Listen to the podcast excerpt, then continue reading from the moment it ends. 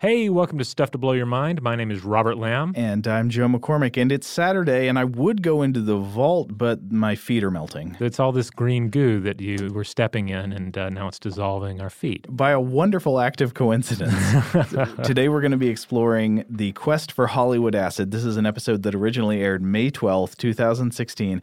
It's about the idea of that perfect movie acid, the acid that burns right through everything. Uh, and this episode, I think, was highly inspired by a scene in the movie Batman Forever where a guy gets locked in a vault Yeah? with a bunch of acid. Oh, that's right. That's right. It's I perfect. I think we discuss it in the episode. I will just wager that I don't need to go ahead and explain it here. Right. The other major touchstone, of course, being the blood of the xenomorph. Yeah. But what is you were the one I think who came up with the idea for this episode because you were watching these movies Uh-huh. uh, with these fabulous acids in them and saying, well, what what would that be? What actual naturally occurring or even artificial acid could eat through the hull of a ship like this and have such such instant flesh melting uh, capabilities? Right. So we just thought we'd have a little uh, rapid corrosion party. Yeah, let's get into it. Welcome to Stuff to Blow Your Mind from HowStuffWorks.com.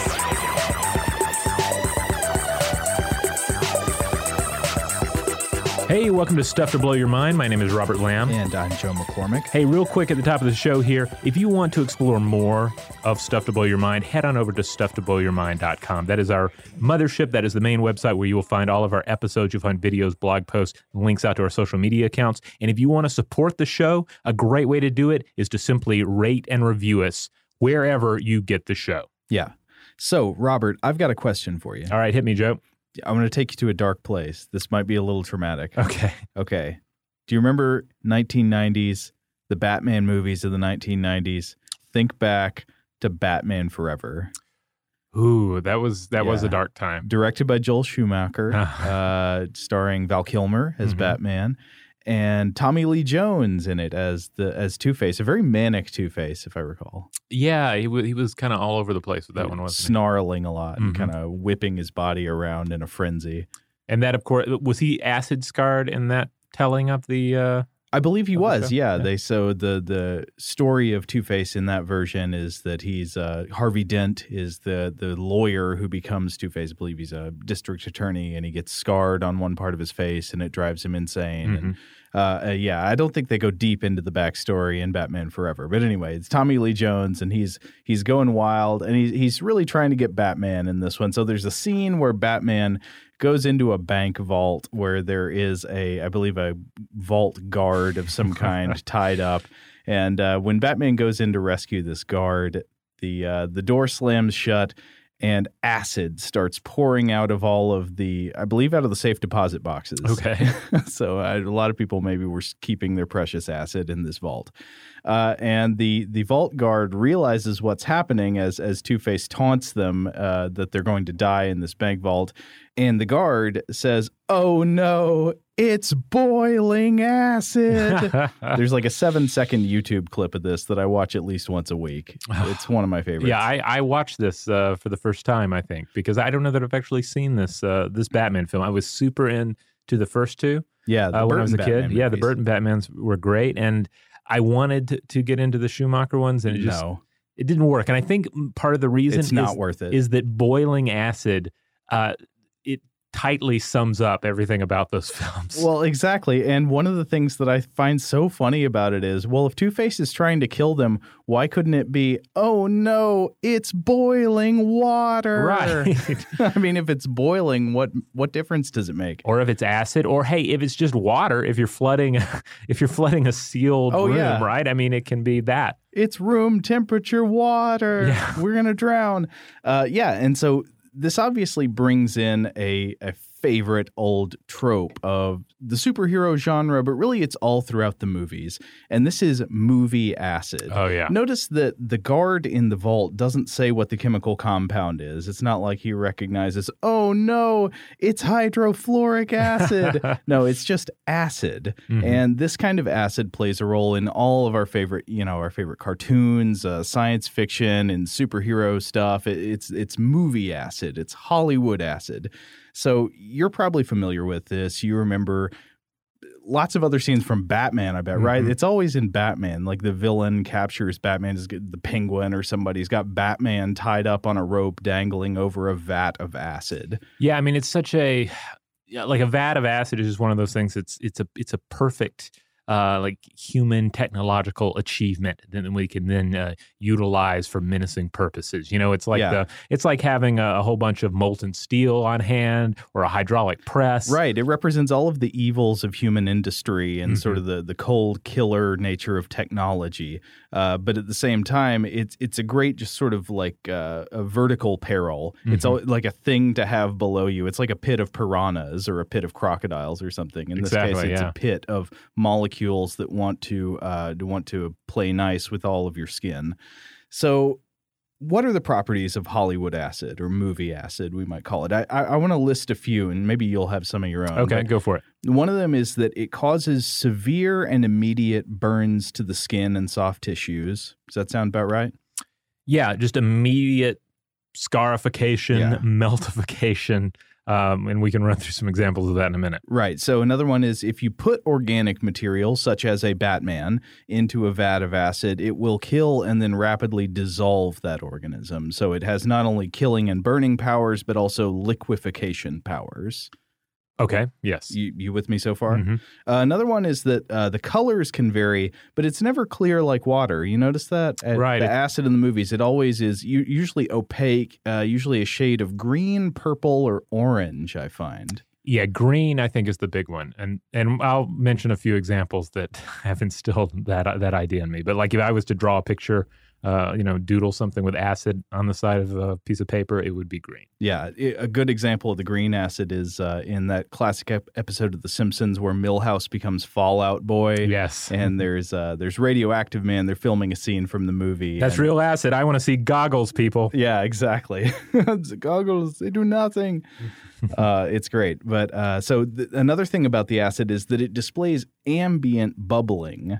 So Oh, yeah. you don't have to heat it up. It just naturally boils like a like a pot on the boil. Well, that's so you can look at it and know that it's acid. Like Mhm. it's it's bubbling, it's green. It could not be more acid. yeah. And of course, the final the final factor is often kept in a giant vat, though Yeah. sometimes also kept in something that squirts it out. Do you want to keep it in an open vat, open open top, uh, with, with some you know room to have uh, some sort of a chain chain system in place and some you know pulleys or whatever, however you want to position your um, nemesis above it. Right now, Robert, tell me your movie acid story. What what what are your memories from childhood of, of Oh. beloved movie acid? Oh, I have I have several, uh, but probably the most scarring was uh, at a young age, like too young of an age. Uh, I saw RoboCop. Who let you watch RoboCop at a young age? I think I, it was like um like an uncle's house, uh, and it was on. And but then again, RoboCop is so violent. uh-huh. It's hard to determine exactly what age during a childhood is appropriate to watch RoboCop. A RoboCop, an R-rated, ultra-violent picture for which there were toys, and I, I think still Yeah. are toys produced. Another thing, I mean, to say about RoboCop is that the level of violence in it isn't incidental; it's deliberately hyper violent. I Yeah. would say in a satirical, uh, for satirical reasons. Yeah, I mean it's a great film, um, but whew, I think back about to, to my seeing it as a, as a young person, and I'm, I'm a little appalled at times. But yeah, there's a scene where, and I'm sure anyone who's seen this has this eh, burned into their mind as well. One of the villain's henchmen yeah. uh, gets gets just coated in acid. I believe his name's Emil. is that it? Is that his name? I think so. Yeah. So Emil gets coated in acid. I don't even remember how it happened. Like, did RoboCop shoot a vat of acid that was behind him in an industrial there- setting? Well, there are a lot. There's a lot of sort of ambient industry in the Mhm. movie. It takes place in a dystopian future, De- Detroit, and they're like old factories with what we would presume are just vats of toxic waste and acid hanging around. Mhm. Yeah, and somehow this guy gets it splashed all over him during a car chase scene. Yeah, and then he comes just zombie like walking out, shambling, totally meltified. and and then a car runs over like there's a second there where you're just horrified like oh this poor guy look at the state he's in. And then like Robocop or one of the villain, I think it's the main villain, Yeah. hits him with the car and he just like splatters like a like a water balloon full of blood and Yeah. goo. Yeah, it's the dad from that 70s show who Yeah. hits him with the car. And I yeah, never trusted that 70 show because of Robocop. I knew what he was capable of. Clarence Boddicker, he's a great villain. Yeah. But yeah, so he hits him with the car and he just turns to liquid. He's like a bag of soup. And uh, and the, I remember the villain, he turns on the windshield wipers. Yeah. Oh. Yeah, it's gross. Uh, but it's also there. There's tons of acid in video games, right? Video games Mhm. love this. I guess because acid's probably fun to animate.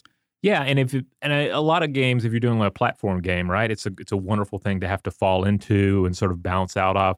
But my favorite example is uh, from Mortal Kombat 2, which was like a major major game for me when I was uh, younger.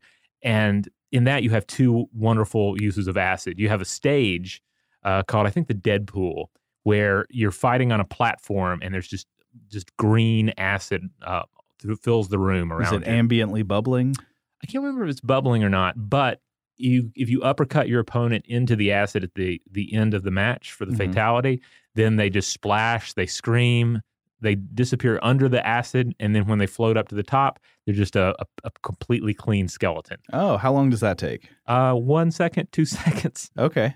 Yeah, and then of course that game also introduced the character Reptile, who is a reptile, a lizard man ninja, um, which I just you know you just Yeah, take that that, for granted sense. now. But uh, he also spits acid, so he takes his little mask off and goes, and this uh, this green glob comes flying across the screen and burns you. One of the most horrible acid scenes I remember from a kid was from the movie The Fly. We shouldn't Oh, dwell God. on this. Yeah. Gr- kind of great movie, but ugh.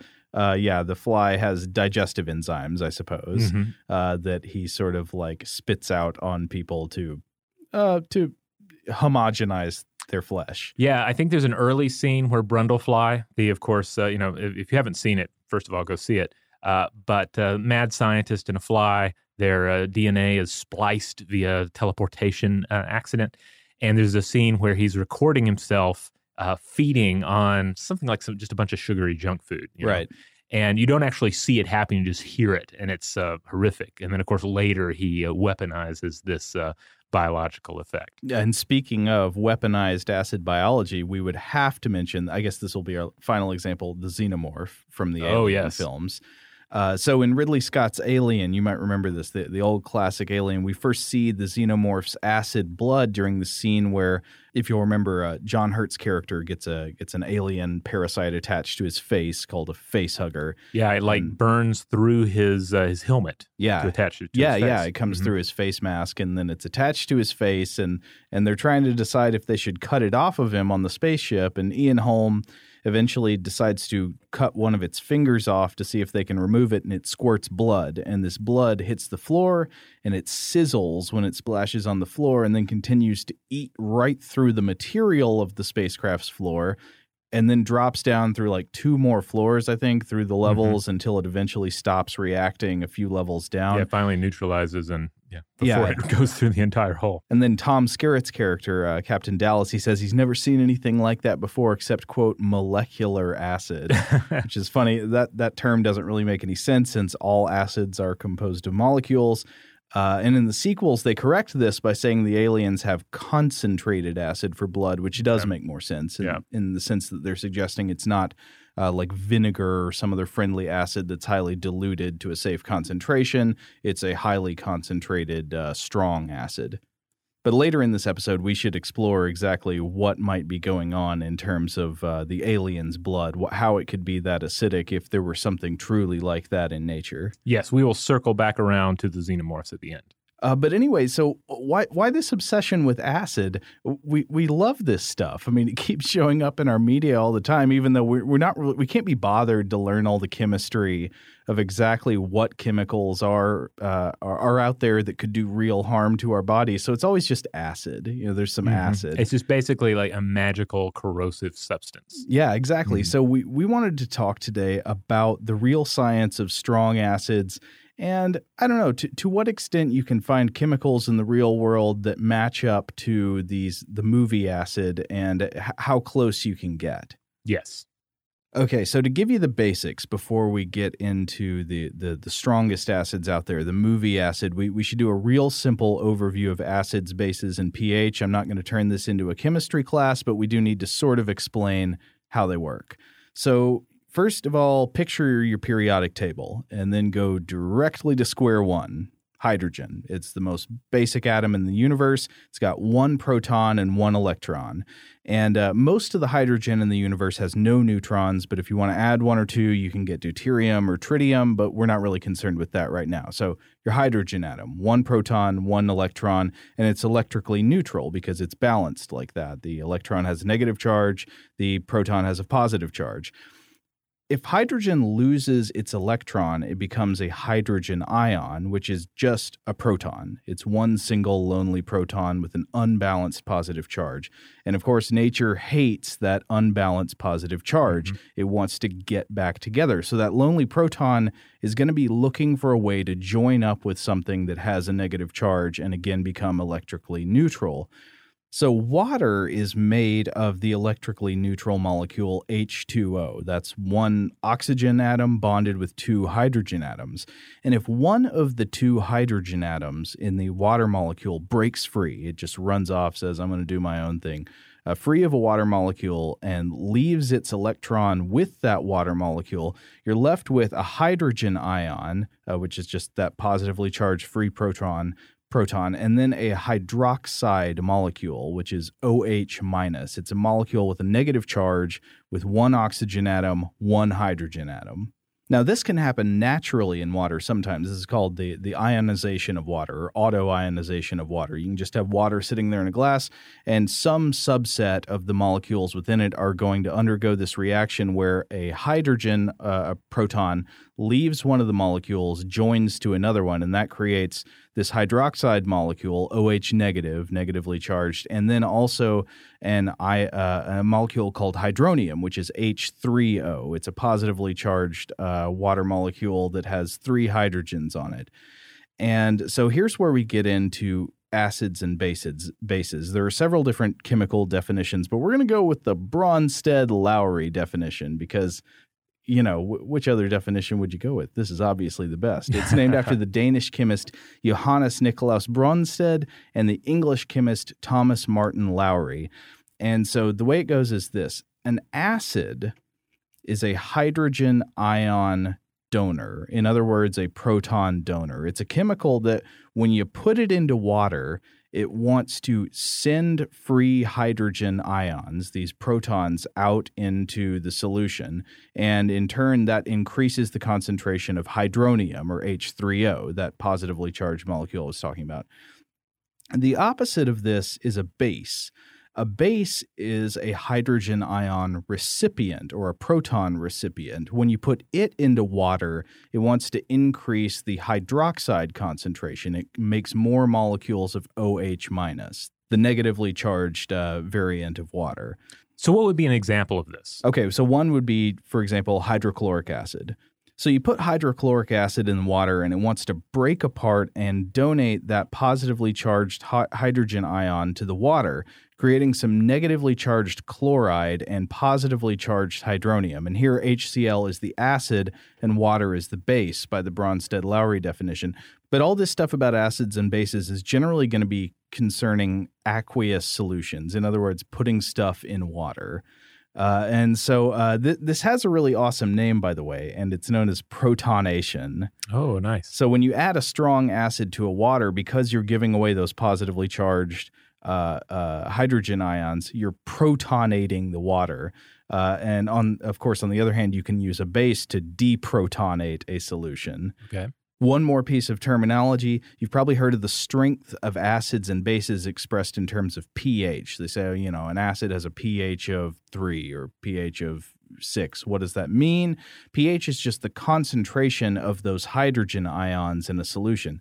So normal water, that's neutral. And the neutral pH is usually said to be seven. So that would be one times 10 to the negative seven moles per liter of hydrogen ions. And it, we're not going to stay on this math for a long time, but just to be clear, a mole is just a measure of how many molecules you got in something. And moles per liter would be the concentration of how many molecules you've got uh, per liter of water. Specifically, a mole is 6.02 uh, and then some more numbers, but basically 6.02 times 10 to the 23rd.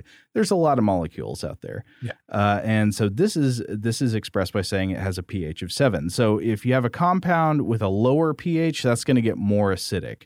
They donate protons harder. They say take these protons, take them.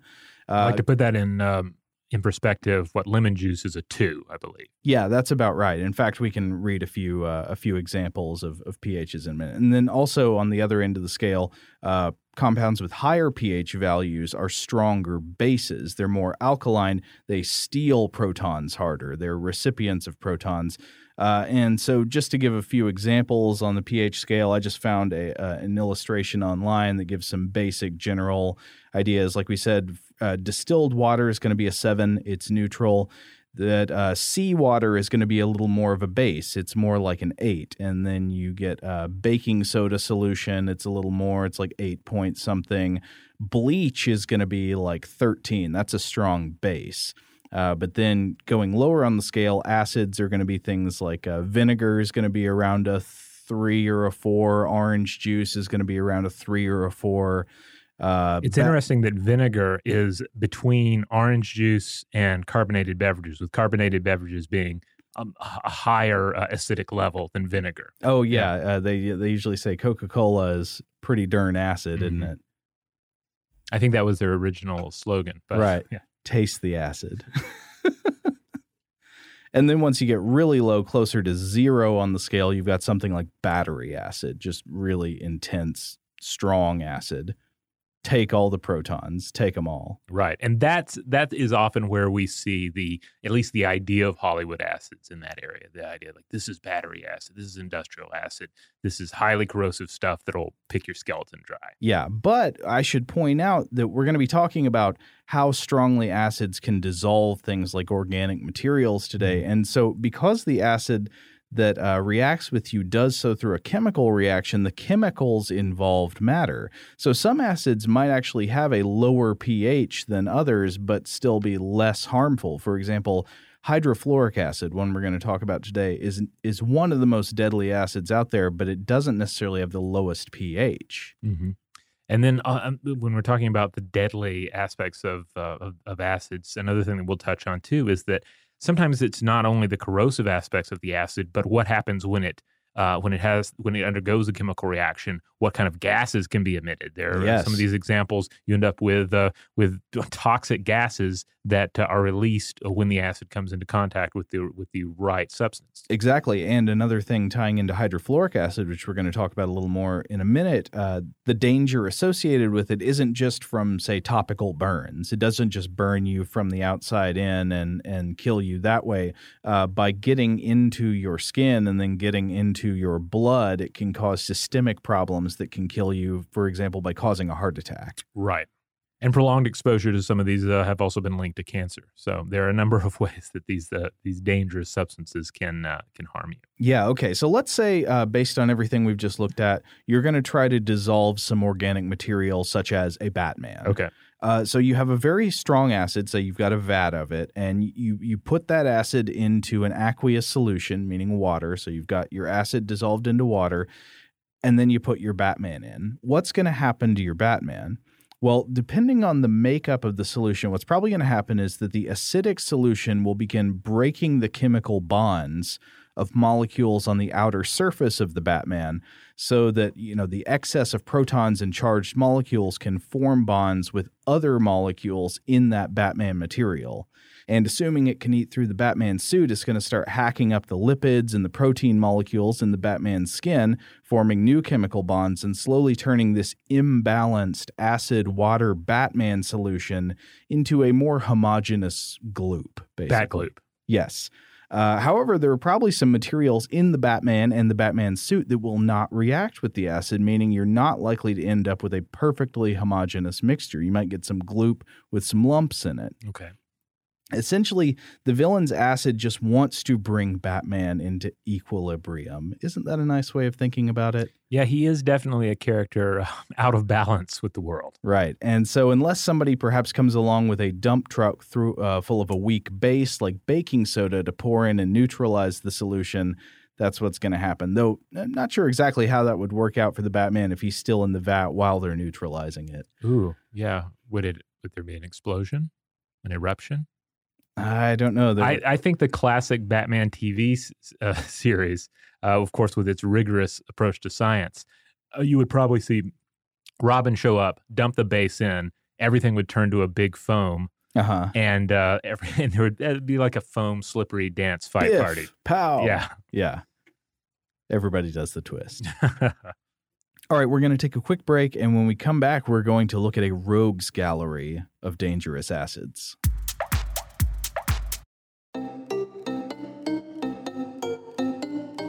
All right, we're back. Well, let's yeah, let's let's roll through a few examples of some powerful, potent, real-world acids.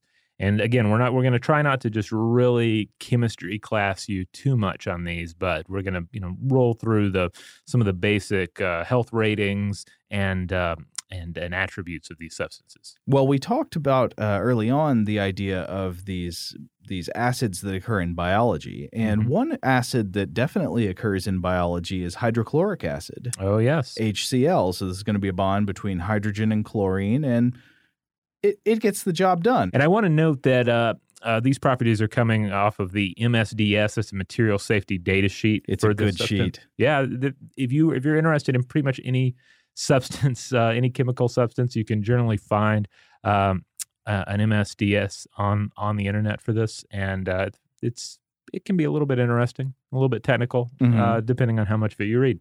Uh, so the appearance of hydrochloric acid. Uh, it, it would not work in a Mortal Kombat game because it's uh, it's colorless, though it is uh, a fuming liquid. Mm. Uh, has a pungent odor of hydrogen chloride, which means your your dude in the bank vault with Batman might be able to sniff it out. Yeah. And um, it, when it comes to its solubility, infinite solubility in water uh, with slight uh, evolution of heat. Not necessarily boiling, but slight evolution of heat. Right, and so the uh, uh, the MSDS comes with these ratings. It's a great rating system. It's kind of like the the MPAA for acids. Know what Yeah. you're getting ahead of time. Yeah, exactly. Um, the uh, most of the ones we looked at use the JT Baker SAFT data scores. Uh, essentially, giving it like a you know it's kind of like character classes in Dungeons and Dragons, right? It's health rating, it's flammability rating, uh, reactivity uh, rating, contact rating, etc. Um, I'm not going to deal with all these, but but as far as hydrochloric acid goes, its health rating is a three, which is severe, like a poison level. Yeah. Zero on flammability. Uh, reactivity rating is a two. Contact rating is three. That means it's severe, it's corrosive. Uh, do not touch it. So you need to, if you're handling this stuff in the lab, you need some protective measures in place. Yeah, it's highly corrosive, so it's dangerous for us to inhale. If we, we, we should not come into contact with it on our eyes, on our skin. Do not ingest it. Uh, you, you don't want to undergo chronic light exposure to it either. Um, and then, oh yeah, when it's heated to decomposition, it emits toxic hydrogen chloride fumes and will react with water or steam to produce heat and toxic uh, and corrosive fumes. Yeah, but of course, as I mentioned earlier, despite all this, you've got hydrochloric acid in your body. That's right. I mean, this is the stomach acid. This is uh, this is part of you, and really, uh, that's an important thing to keep in mind with acids in general. Like acids are part of our chemical world. Yeah. Acids are part of the chemistry of life. They're part of our biochemistry uh, in in varying degrees. So, yeah, the the uh, even though we like to position acid in that vat of of man made peril, Yeah. uh, it's really just a part of our world. So, parietal cells produce hydrochloric acid in our body. It's a strong acid, helps you break down your food. The acid in your stomach is so concentrated that if you were to place a drop on a piece of wood, it would eat right through it. No way. Yeah, Really? yeah. Wow. And uh, the G cells produce gastrin, uh, a hormone that facilitates the production of hydrochloric acid by the parietal cells. So the stomach, because of course one of the big questions is, well, why doesn't the acid in our stomach consume us, right? Yeah. Well, the stomach is protected by the epithelial cells, which produce and secrete a bicarbonate rich solution that coats the mucosa. okay, so that's taking the method of uh, saving the Batman by dumping a bunch of baking soda into the vat. Yeah, yeah. It's, uh, putting in a base. Exactly. Uh, the bicarbonate is an alkaline. A base neutralizes the acid that's secreted by those parietal cells, producing water in the process. And this continuous supply of bicarbonate is the main way that your stomach protects itself uh, from autodigestion. Um, and the overall acidic environment of your of your tummy. So, uh, so it sounds like this uh, process of creating the base to neutralize it is not something you want going wrong in your body. Right. Yeah. That's why you generally want a good a good balance uh, in your stomach uh, chemistry. Yeah. Okay, so hydrochloric acid, that's nothing to be toyed around with. Right. But there are stronger and more dangerous acids out there. And I think maybe we should move on. So if, if hydrochloric acid was sort of the, uh, I don't know, the Riddler of the acid rogues gallery, I think it's time to move on to the Joker. Yes, the And- Joker would definitely be sulfuric acid. Darn And- right. Yeah, and this is one. I, th- I would say of all the acids, their technical names, sulfuric acid is the one that is that is most commonly used in fiction. Yeah. Granted, not without a, a real deep understanding of what it is, but like the name itself sounds a little scary. Sulfur, it's it's hellish, right? Sulfuric. Yeah. The, the the name itself sounds a little bit evil. Well, chemically, it's H2SO4. So that's hydrogen with uh, sulfur and oxygen. And it forms this molecule that is very, very keen to protonate. Oh yes. So it's uh it's a clear, oily liquid. It's odorless. So sorry, Bank Vault, dude. Yeah. Uh, both of these so far are clear, right? Yeah, yeah, nothing green. Why, why not green or orange? it's also uh, miscible with water, which means uh, that it forms a homogeneous mixture when added to water, Uh huh. liberates a, a fair amount of heat.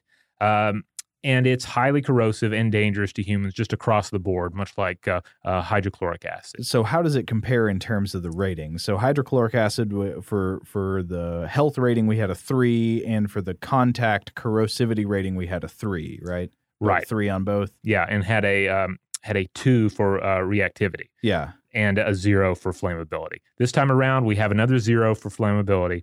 Um, however, uh, reactivity went up from a two to the to a three, so we have severe uh, water reactivity here. Uh, and then, as far as uh, health rating goes, we have another three, so it's just a severe. It's Okay. poisonous.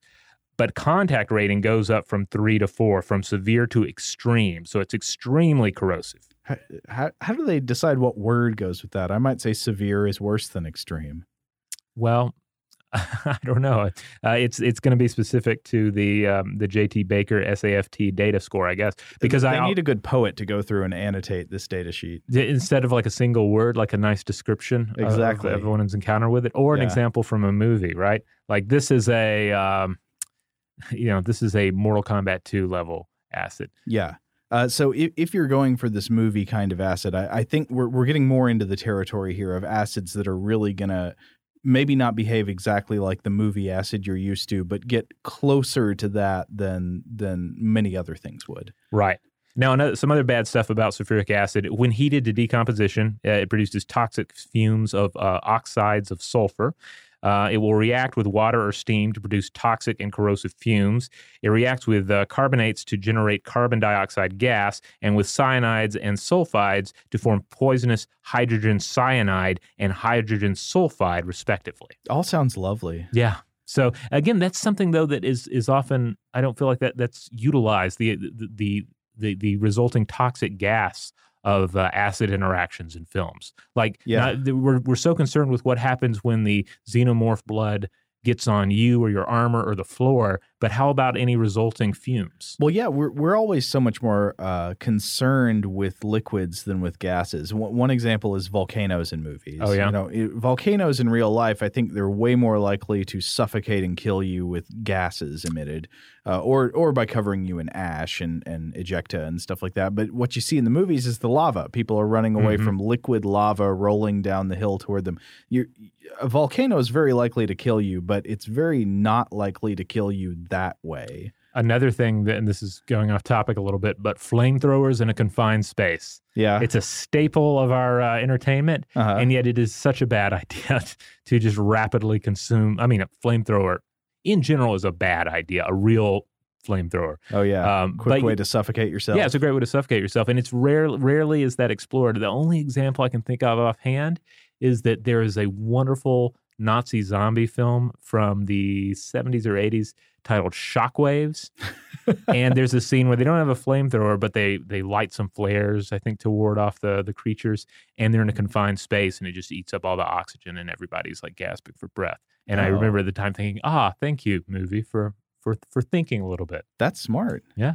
Okay, but back to sulfuric acid. So, sulfuric acid, based on how dangerous it sounds, you're, you're probably never going to have this in your home, right? Well, not necessarily. Oh no. Now, uh, you, you might be able to get sulfuric acid in the home in some diluted uh, concentrations. So, a 1998 study in the Journal of Trauma and Acute Care Surgery that I came across was called Cutaneous Burns Caused by Sulfuric Acid Drain Cleaner. Oh. Yeah, pretty horrible.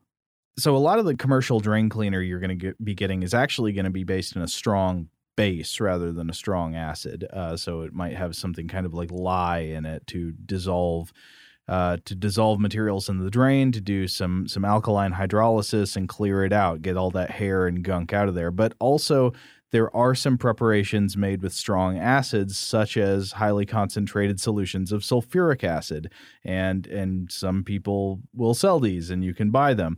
And this has caused accidental uh, and sometimes intentional Ugh. burns in the home. So this study looked at a period of 13 years ending in May 1996, uh, looking at children and adults who sustained sulfuric acid burns in the home through products like these.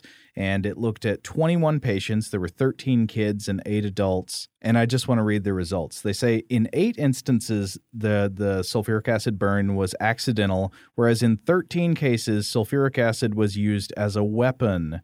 Median total body surface area burned was 5%, uh, or a range of 1% to 25%. Approximately 50% of burns involved the face and the neck. Skin grafting was required in 14 patients, or 66%, and it's estimated that nationwide approximately 3,000 injuries per year are related to drain cleaners, and that one third of these involve cutaneous burns. So this is uh, this is one kind of scary fact about what sulfuric acid can do outside of the lab. Yeah, and this does remind me that in um, you know a lot of films and TV and and certainly in horror literature, uh, drain cleaner is is often used as that kind of household horror. This Yeah. thing that is, uh, you know, when used correctly, is certainly just a part of our lives and we don't think about it. But if you turn it around, it becomes this horrible, inhuman thing. And uh, and I, I should also point out, if you, uh, some people might have might have missed this in this episode because it was kind of maybe we were bearing the lead a little bit. But um, the most recent creepypasta episode that Christian and I did gets into uh, the into the issue of acid attacks and Yeah. uh, the restoration of surgical restoration of individuals who have uh, experienced acid attacks. Yeah, so it mentions the like the grafting that was Yeah, mentioned in this mhm. study, uh, and so yeah, I mean that's a horrible thing to think about it in real life being used as a weapon. Probably doesn't behave exactly the same way we do see the movie acid behaving, or certainly not as rapidly, but at the same Yeah. time can cause it very severe burns and and damage to the body. So it, it's not something to mess around with. Indeed. But next, let's look at one more rogue in our in our rogues gallery of dangerous acids, and I think this one's going to be one of the most interesting. This is hydrofluoric acid, or HF, made of a bond of hydrogen and fluorine. Let's look at the uh, MSDS scores here on this one. So, health rating. Our previous two examples were both three, which were severe. This one is a four. This one is extremely poisonous. Uh, it, this one also has a zero on flammability. Uh, its reactivity rating is a mere two, so that's down from three uh, that we had on uh, sulfuric acid. And then its contact rating is a four, extremely corrosive, just like sulfuric acid. Yeah, So it's a colorless fuming liquid. Uh, it has a very, um, very acrid odor. Do not breathe the fumes, hmm and it is uh, infinitely soluble. Now this this stuff, uh, because of the nature of it, Mhm. uh, the the hydrogen fluorine bond or the hydrogen fluoride, it has a very unique sort of reactive profile. That's right. On contact with metals, it liberates hydrogen gas. On heating to decomposition, it can yield toxic fumes of fluorides. And uh, it attacks glass and other silicon containing compounds. It reacts with silica to produce silicon tetrafluoride, which is also a hazardous colorless gas. Yeah. Now we should linger on that last fact for a moment because w- what did we say here? Hydrogen fluoride can dissolve glass. Yeah. Most of the time, glass is great for storing chemicals because it's very non-reactive. You can put Mhm. stuff in a glass container and it'll sit there. It doesn't it doesn't react with what's inside it. Glass is made of mostly silicon dioxide, silica, same stuff as you know a lot of rocks and sand. But hydrogen fluoride smashes up those silicon dioxide bonds in order to replace them with silicon fluorine bonds. Uh, and you, so, for this reason, you can't store it in glass. You have to store it in a special container, often one made out of something that won't react with it, like polyethylene plastic, uh, but a few other materials will work. And I wanted to talk about a couple of videos that I found on the the internet that are very interesting dealing with hydrogen fluoride. And if you want to watch these, if you're in a position to watch these as you listen to the uh, podcast episode, we will include links to these on the landing page for this episode at stufftoblowyourmind.com. Yeah, so these were done by uh, a group that puts out chemistry videos on the internet called Periodic Videos or Periodic Table Videos. It's uh, out of, I believe, the chemistry department of University of Nottingham, and they're a lot of fun. They do some experiments with some very uh, unsettling chemicals. One of them was hydrogen fluoride. Mm-hmm where they they decided to put a light bulb in the hydrogen fluoride. So it's a live light bulb with power running to it, lighting up, it, half submerged in a container of hydrogen fluoride. And what do you know? After a little while sitting in the solution, the glass part of the light bulb breaks off and it breaks off in a very strange way cleanly with a circle around where the surface of the acid is uh, is lining the outside of the glass bulb oh, and nice. it just kind of shears it off as if it had been scored and then removed and that of course is pretty freaky freaky because then uh, the filament immediately comes off and it starts kind of sparking uh, but then they did another video which I thought was really interesting, and this one's really worth a watch. So this is comparing the uh, flesh dissolving properties of three different acids. Actually, the three we've just talked about. This is the one I watched, and uh, yeah, this one's a lot of fun. It's fantastic. So in, in all three cases, what they did is they got a raw chicken leg, and they suspended it from a string, partially submerged in the acid. Uh, and then the states of the three chicken legs are monitored. And the three acids they did, like we said, are the ones we've just talked about hydrogen chloride or HCl, uh, sulfuric acid or H2SO4, and then hydrofluoric acid or HF. Now, the the sort of uh, the profile we saw affecting the chicken leg was very similar for the hydrogen chloride and the sulfuric acid, wouldn't you say? Yes. Uh, yeah, they seem to do the same thing, which is that after about five minutes, not really any noticeable changes. I'm sure if you, that chicken leg could feel, it probably wouldn't feel good, uh, but you don't really notice any burning on the outside. After 30 minutes, still nothing really noticeable. So this already is not exactly lining up with what we know about movie acid, right? Right. And these are our best and our brightest acids. Yeah, exactly. Uh, but overnight, some really interesting stuff started to happen with these two. So the previously clear solution takes on a dark pigment and the part of the chicken that has been submerged has turned into this dark, viscous jelly that drips off of the bone when you lift it up. Uh, and then after that, they went whole hog where they cut the string and just dunked the whole chicken leg in. And it's gross. It just continues to darken the acid solution, turn it into this gloopy, darkened jelly, and it it sort of begins to liquefy the outer layers of the chicken leg. Don't know what what would have happened if they just kept it going for weeks. Uh, after after a day, it was not looking good. Right. It was thoroughly unappetizing. Uh, that is for sure. Yeah, I don't know. People just don't. Some for some reason you want to eat a piece of chicken, you don't want to eat some chicken jelly, but yet you like grape jelly. Yeah. Well, um, well, there you know there are different jellifications of flesh that are consumed, aren't there, in like French cuisine? Oh, I suppose yeah. so. Yeah, that's right. What's it called? Aspic. Yeah. Ugh. Okay. Moving on now. Uh, now, so that's hydrogen chloride and sulfuric acid, but the, the the real strange one contributing here is the hydrofluoric acid. This being the one that we just covered, the one that dissolves glass. Yeah, uh, and so similar profile at the beginning. After five to thirty minutes, really not any significant observed changes. Uh, like we said, it, it probably if you could be that chicken leg, it would not be pleasant. But just looking at it, nothing strange seems to have occurred. But again, overnight, some really crazy stuff starts to happen. Unlike the other two acid solutions, which darkened and took on the red, red pigment, uh, this acid solution remains clear. And the part of the chicken leg submerged in the acid has sort of partially disappeared and has a white discoloration along the sheared away surface that looked to me, I don't know what you thought about this, it looked to me like frost or freezer burn. Yeah, yeah, it did have that kind of appearance. Yeah, and then also the entire rest of the leg has become discolored. So all of the red pigment in the muscle, it looks like it's just been drained away, Mhm. and uh, even the part way up out of the acid has become pale white with greenish spots. It's lost its pink pigment. Uh, and then after they drop the whole thing in, when they cut the string, it looks almost like extremely overcooked boiled chicken Yeah. pale white all over except for a little part sticking out which looks green and diseased. Like they just the worst example of steamer tray lunchroom chicken legs you can possibly imagine. Yeah, and so I, I do recommend the uh, the video because the chemist who they talk to in the video has a theory about why this happens, and I, I'm I'm not going to repeat his theory, but it's worth checking out. It's pretty interesting. He also has wonderful, like frizzy white hair. He's a, just a, a fabulous uh, uh, example of a, of a British scientist. Yeah. Okay. All right, we're going to take a quick break. And when we come back, we will get into the realm of super acids and then we will reconverge with the xenomorph.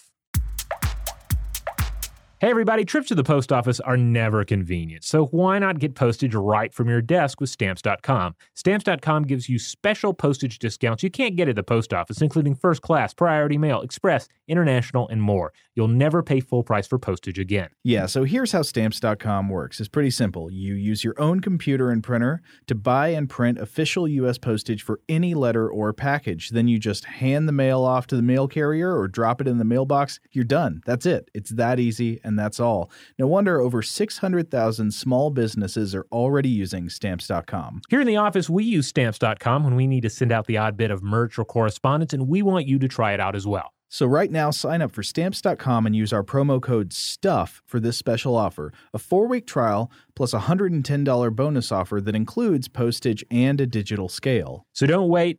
Get started with stamps.com today. Go to stamps.com right now before you do anything else. Click on the microphone at the top of the homepage and type in stuff. That's stamps.com, enter stuff, and start mailing things. Okay, here's a question. When does an acid become a super acid? We've talked about superheroes at the beginning. Mhm. Batman is a is he a hero or a superhero? Well, he d- doesn't really have superpowers, but I guess he counts as a superhero. Oh, yeah, he's got the costume, he's got the technology. So, yeah, maybe if these other acids we just discussed, dissolving chicken legs, won't dissolve a Batman fast enough, you need a super acid to dissolve a superhero. It seems like the kind of thing a supervillain would need to, to look into. Exactly. So, what is a super acid? Well, a super acid is an acid that is as strong as or stronger than 100% pure sulfuric acid. Uh, and why would you ever have anything like this? What's the point of it? Well, acids are an incredibly important catalyst in the chemical industry, which Yeah, is maybe why they're in you know in these industrial settings in big open vats. Yeah. Uh, but they ha- they have a number of applications and potential applications in fuel cell technology and the chemical and petroleum industry. So, for instance, acids don't usually react with hydrocarbons, you know, such as oil, petroleum, uh, Right. but superacids do. Yeah. And so we figured it's worth looking up what's the strongest acid known to humankind?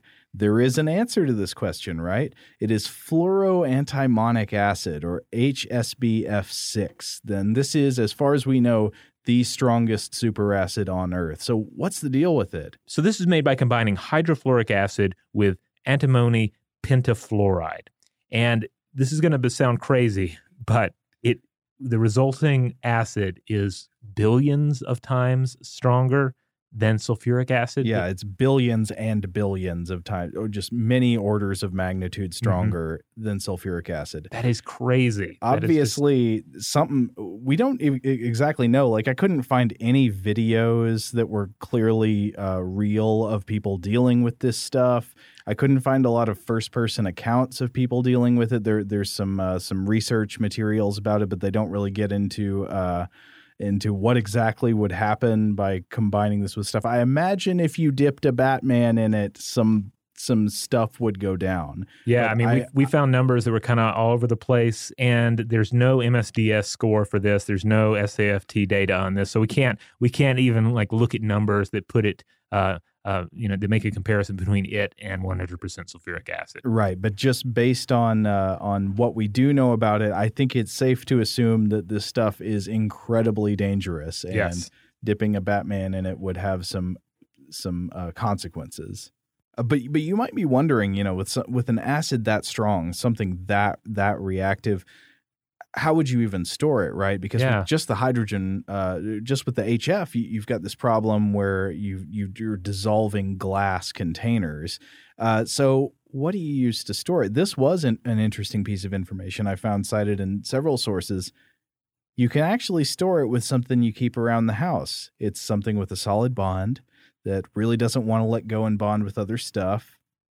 It's Teflon. Huh. PTFE, so Oh, wow. uh, polytetrafluoroethylene. It's uh, a PTFE, and that's just a uh, a fluorine carbon bond molecule. That's it's it's very monogamous. It just doesn't want to go bond with other stuff. Huh. Interesting. All right. So if you are battling a lizard ninja that may or may not have um, super uh, acid in its body, wear your Teflon ninja costume to battle it. Exactly. Okay. That's what Batman uses, I bet, Oh, to yeah. sustain his encounters with vats of acid is a Teflon batsuit. So this would be what McBain's underwear was made of uh, in that, that scene we were talking about from The Simpsons. Because when the flood of acid Oh, washes him true. away Yeah. and throws him through, I think Milhouse's um, uh, trailer, Uh-huh. uh, the, the acid like quickly eats off all of his clothing except Yeah. for his underwear. Yeah, well, I, I'm sure that was done for uh, network uh, censorship reasons rather than than scientific accuracy reasons. but it could be, could be uh, Teflon underwear protects you from the acid. Though I don't know if that would work with every acid. That's true. Uh, I just have to assume if, if it works for the strongest acid in the world, it's going to be generally pretty effective. All right, so Joe, at this point, we've we've talked about what Hollywood acids look like. Yeah. We've talked about the real properties of, of acids, and we're already seeing how they don't really match up to our Batman dissolving needs. Doesn't mean they're not dangerous. Some No, of them no, no, are certainly incredibly dangerous. dangerous, but they don't behave exactly like we, we want them to to make Batman burn.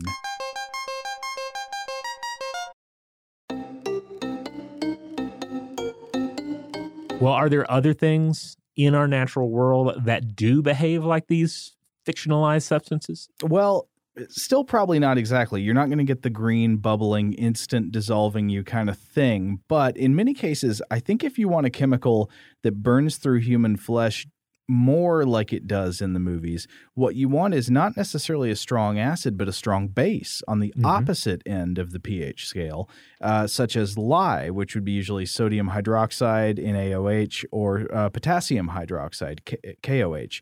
And so I, I want to re- bring to your mind a scene from a movie you might or might not have seen. You- You've seen Fight Club, right? Oh, yes. Mhm. You remember the scene in Fight Club where Brad Pitt and Edward Norton they're sitting around a table and they're making soap because this is a plot point in the movie.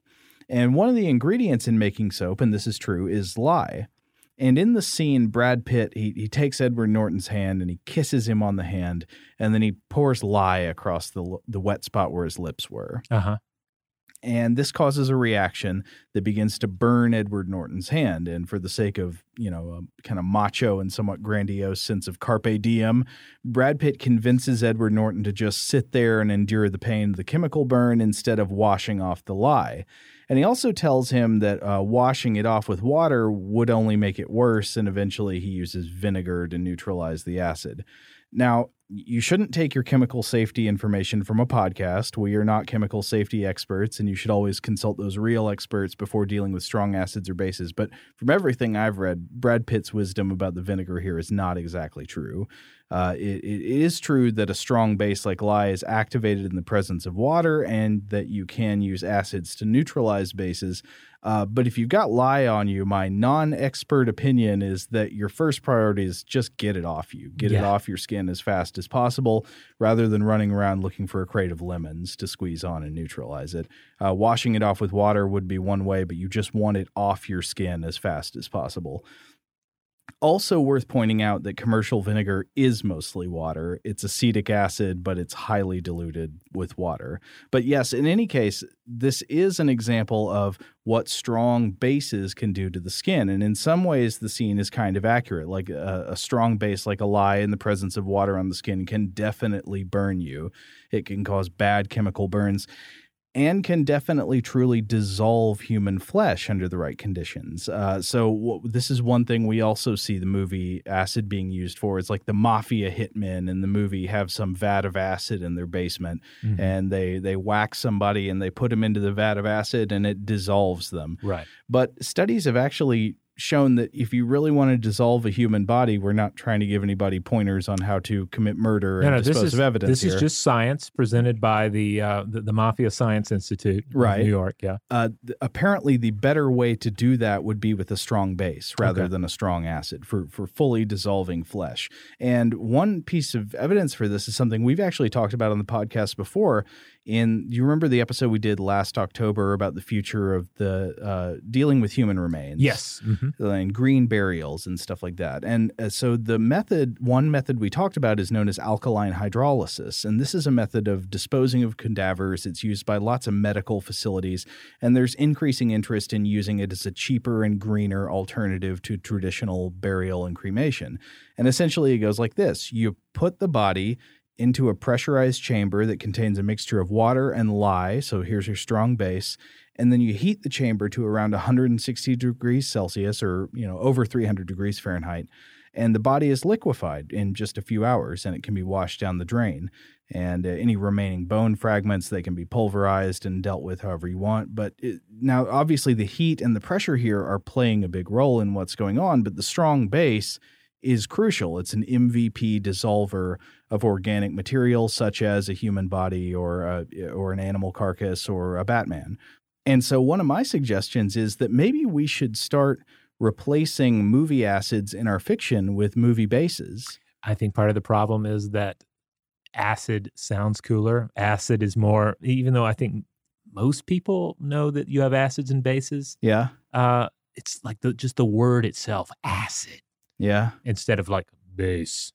You know, like which one? Which one is just like linguistically potent? yeah. Uh, for for fictional purposes, which one sounds scarier, to be protonated or to be deprotonated? Yeah. And then, of course, acid. I mean, we talk about, oh, well, that person has a really, uh, you know, acidic attitude or something. You know, it's like it's Right. we we acid is just going to make your sentence that much stronger. It's going to make your threat to the superhero that much stronger. Yeah, it's it's it has more resonance, despite the fact that it might not be as great a wonderful dissolver of organic material as Right. something like lye. But yeah, I'm ready, Robert, for you to take us back to the Nostromo. All right. Well, you know, the my uh, motion detector is going off here. Beep beep. I think it's actually coming from inside the room at this point. So yeah, let's let's talk about the xenomorph. Yeah, okay. So we mentioned this earlier in the episode. This is one fantastic example of movie acid. I think it's probably my favorite movie acid is Mhm. the alien's blood, right? Yeah, I mean, it's so well utilized and uh, and and and feels like a real threat and helps to just position the creature.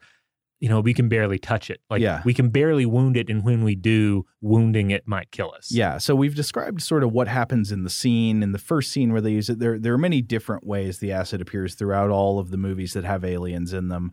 Uh, but it, it typically always burns and dissolves things. It's it's you don't want to get it on you. It might kill you. It might burn you. But is is there anything we can relate this acid to in the real world? Could an organism really behave this way, and what might its acid blood be? Ah, well, this is a fantastic question. Um, but before I get into it, uh, I do want to mention that uh, as a fun note, there is an older monster, perhaps the most famous uh, monster in, in Western literature, uh, that also boasted corrosive blood, and that's Grendel. Oh wow! Yeah, I, it's been so long since I've read. from Beowulf. From, it's been so long, yeah, since I've read Beowulf. Uh, I've certainly read things since then that have Grendel in them, yeah, but it's been so long I didn't I didn't even realize this. I sort of rediscovered this in our research. this is crazy. So, of course, Beowulf is a classic of Anglo-Saxon literature, Old English literature, uh, where you know you got this epic. The hero Beowulf goes in to slay the monster that's been harassing this. Uh, I don't know. Would you even call it a town? This encampment of humans. Yeah. Uh, and so, what's the deal? So he goes in to slay Grendel, and he encounters some acid blood. Yeah, ba- basically, like he ends up getting this uh, special sword, and then at the end, he, he he's earlier he rips off Grendel's arm, wounds him, Yeah. follows Grendel back to his lair, cuts his head off, and then th- the blood from the from the the beheading it melts the blade. This is a translation, obviously, but uh, the sword blade began then, the blood having touched it, contracting and shriveling with battle. Icicles. 'Twas a wonderful marvel that it melted entirely. So it's my understanding that you could kind of interpret this as maybe his blood is really hot and just melted it, um, you know, as, as in a you know a great fire, Uh huh. um, or that it's acidic, depending on your interpretation. Uh, either way, that's that's quite uh, an adaptation on the part of the, the Grendel organism. Oh man, I wonder if this is the oldest single version of the creature that spits toxic chemicals. Ma- Maybe you know I can't I can't think of another mythic creature that has this. They this breathe fire, but Yeah, they're Yeah. certainly fire breathing, but yeah, as far as acids or something that is corrosive that is uh, you know destroying the weapons that are used against it, I can't think of one offhand. yeah, huh, crazy. Well, anyway, we, we should return to our modern example, though. So uh, imagine Beowulf goes in to slay a xenomorph. He'd have exactly the same problem, right? The xenomorph queen's in there. She's been harassing the town. He takes in his special sword. He lops off its head, and the sword melts, right? Yes, the sword melts. Now you got the job done, but yeah, the, your your magical weapon is ruined. Yeah. May, maybe spraying him on the face in the process and killing him. Yes. Getting the last laugh after all. Oh yeah. Well, you know, it's Beowulf, so he'd probably dodge it. I, always have this thing. I always sympathize with Grendel. Uh, I, Oh, yeah. I've yet to see an adaptation uh, of the story where I'm like, oh yeah, Beowulf's a good dude. I can get behind him. I always sympathize with the monster. Well, I mean, yeah, Grendel's the loner. Well, maybe one of the first places we should look to see uh, what what the alien's blood might be would be to look behind the scenes in the movie and see. Ah. Okay, so how do they create the special effect in the in the Alien movies? You see the aliens spill their blood, uh, like in the first movie uh, in Ridley Scott's film. You see it spill on the floor, it burns through the floor, and it just keeps burning through floors until finally it stops. What what was going on there? Well, I, I found some accounts online of the w- where this special effect came from, and supposedly it was created by the uh, alien special effects supervisor Brian Johnson, and the the acid effect was essentially uh, a combination of some various chemicals, and then that was applied to, and this is pretty clever, styrofoam floors. Oh, okay. They just made they made styrofoam ship uh, hull. I don't know what styrofoam stuff that would be the floors of the ship, and then spray painted it silver to make it look like it was metal. What's the name of the company? Uh, the corporation? Weyland, Way- Weyland? Wayland Utani. Maybe they were just super cheap, and they're Yeah, like, ah, cheap styrofoam ships. that's great.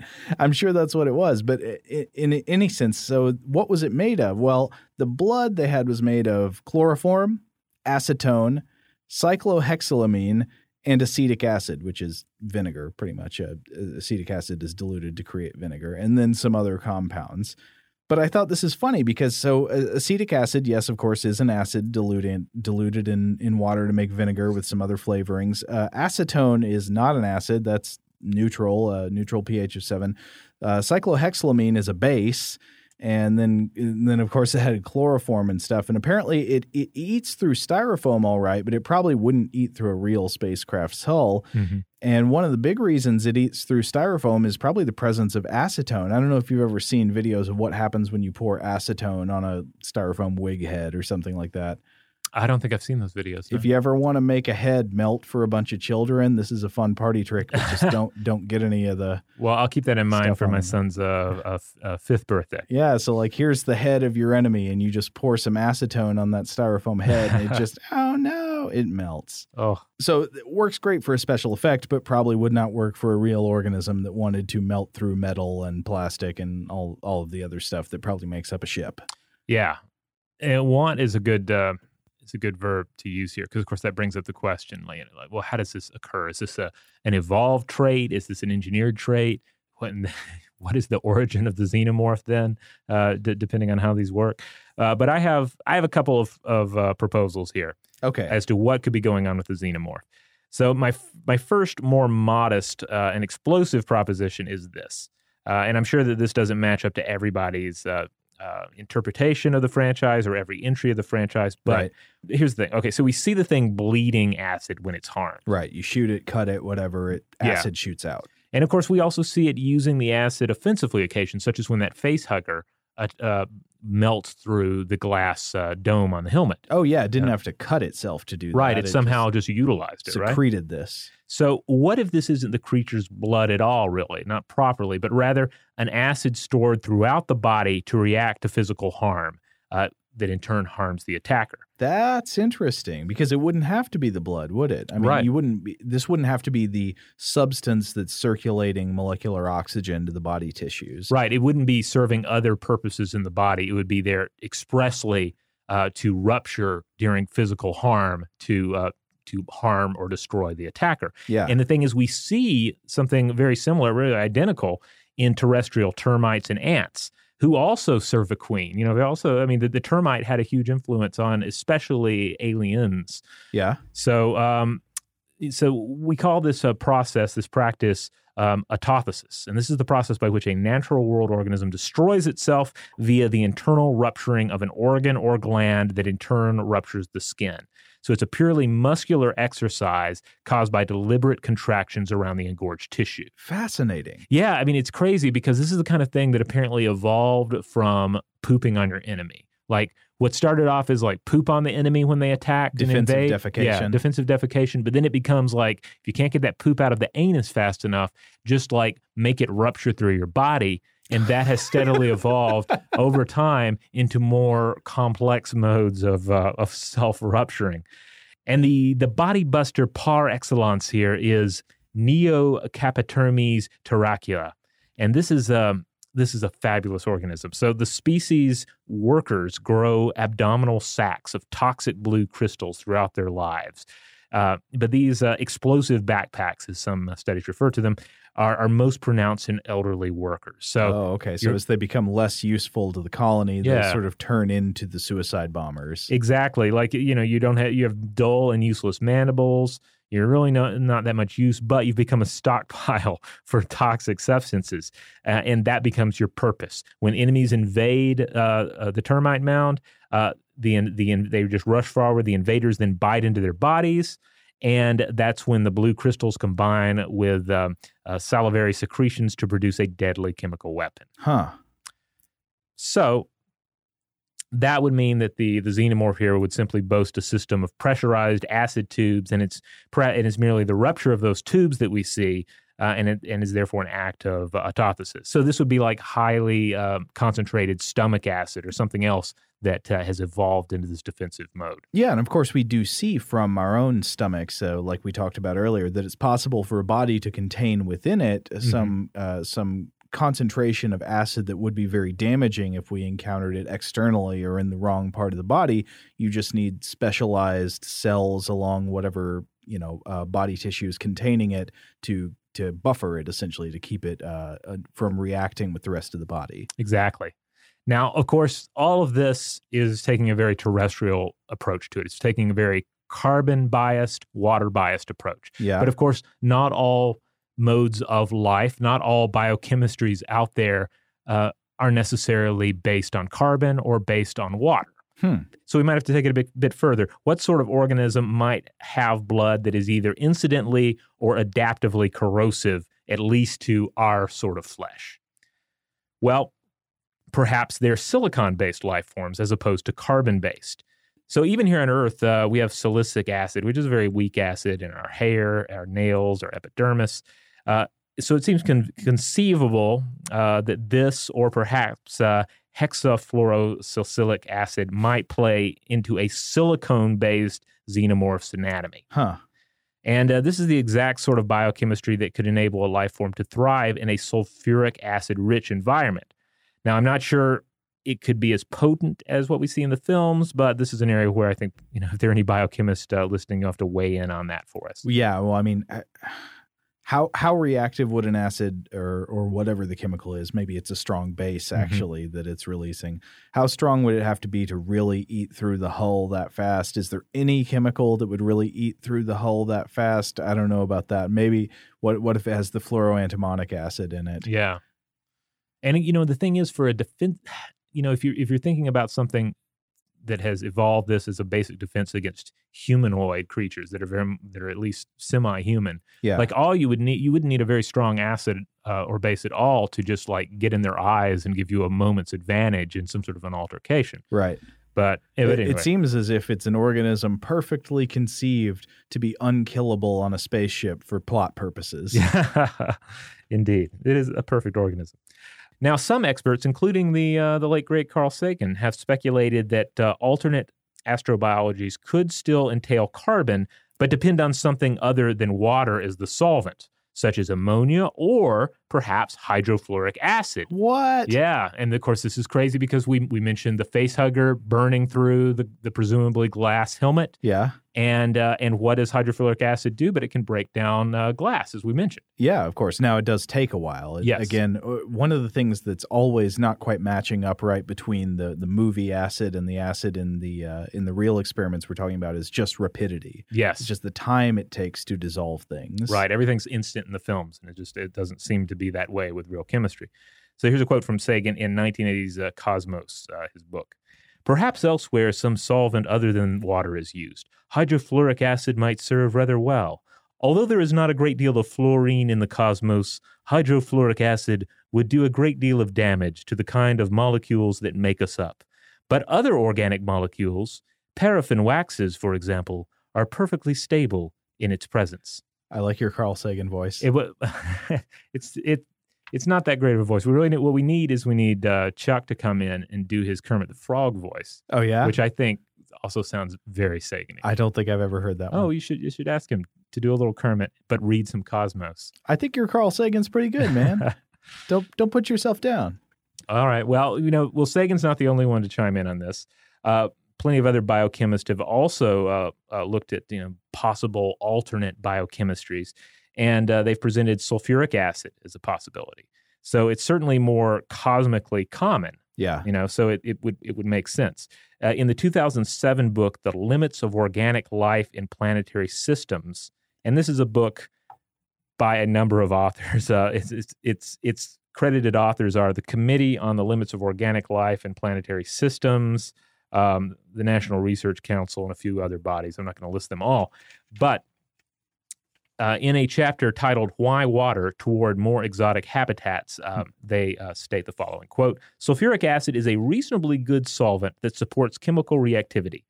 Sulfuric acid is known to exist above Venus, where three cloud layers at 40 to 70 kilometers are composed mostly of aerosols of sulfuric acid, about 80% in the upper layer and then 98% in the lower layer. The temperature, about uh, 310 uh, Kelvin at about 50 kilometers altitude at about 1.5 ATM, is consistent with stable carbon to carbon covalent bonds. Huh. So the take home here is that yes, it is conceivable that we would have a a a, a carbon based life form in which the solvent is sulfuric acid. It's reasonable. Now, whether that life could actually match up to the uh, just profound uh, standards that we've set with the xenomorph, uh, that's another issue. Yeah. Are are you breaking my heart, Robert? Are you telling me that there's probably not a xenomorph anywhere in our solar system?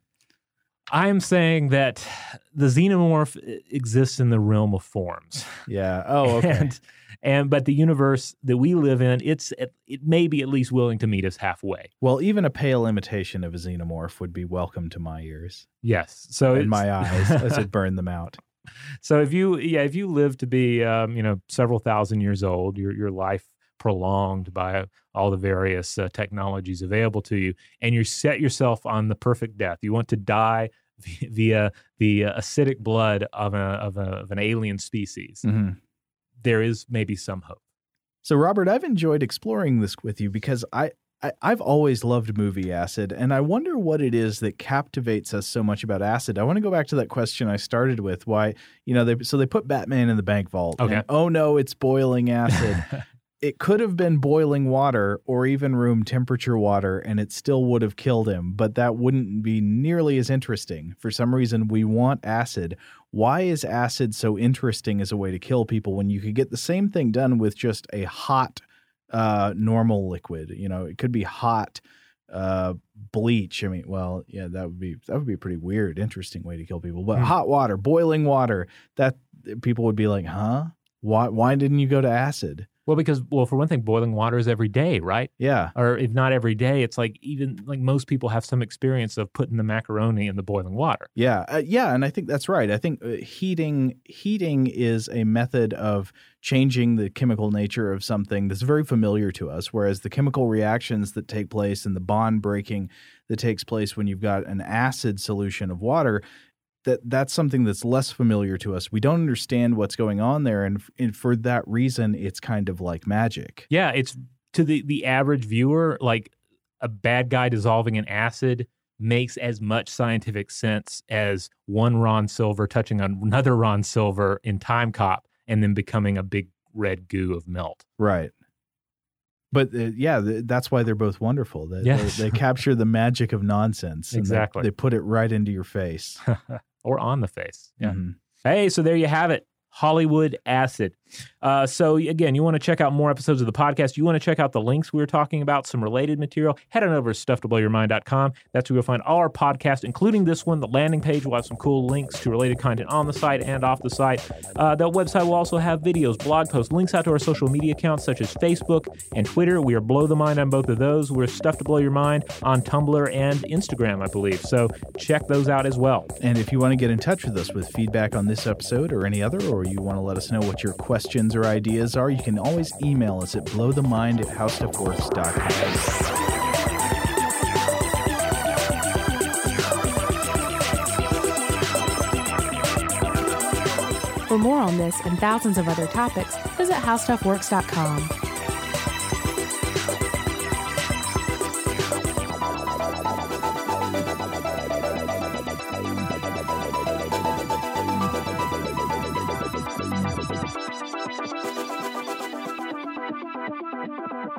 Thank you.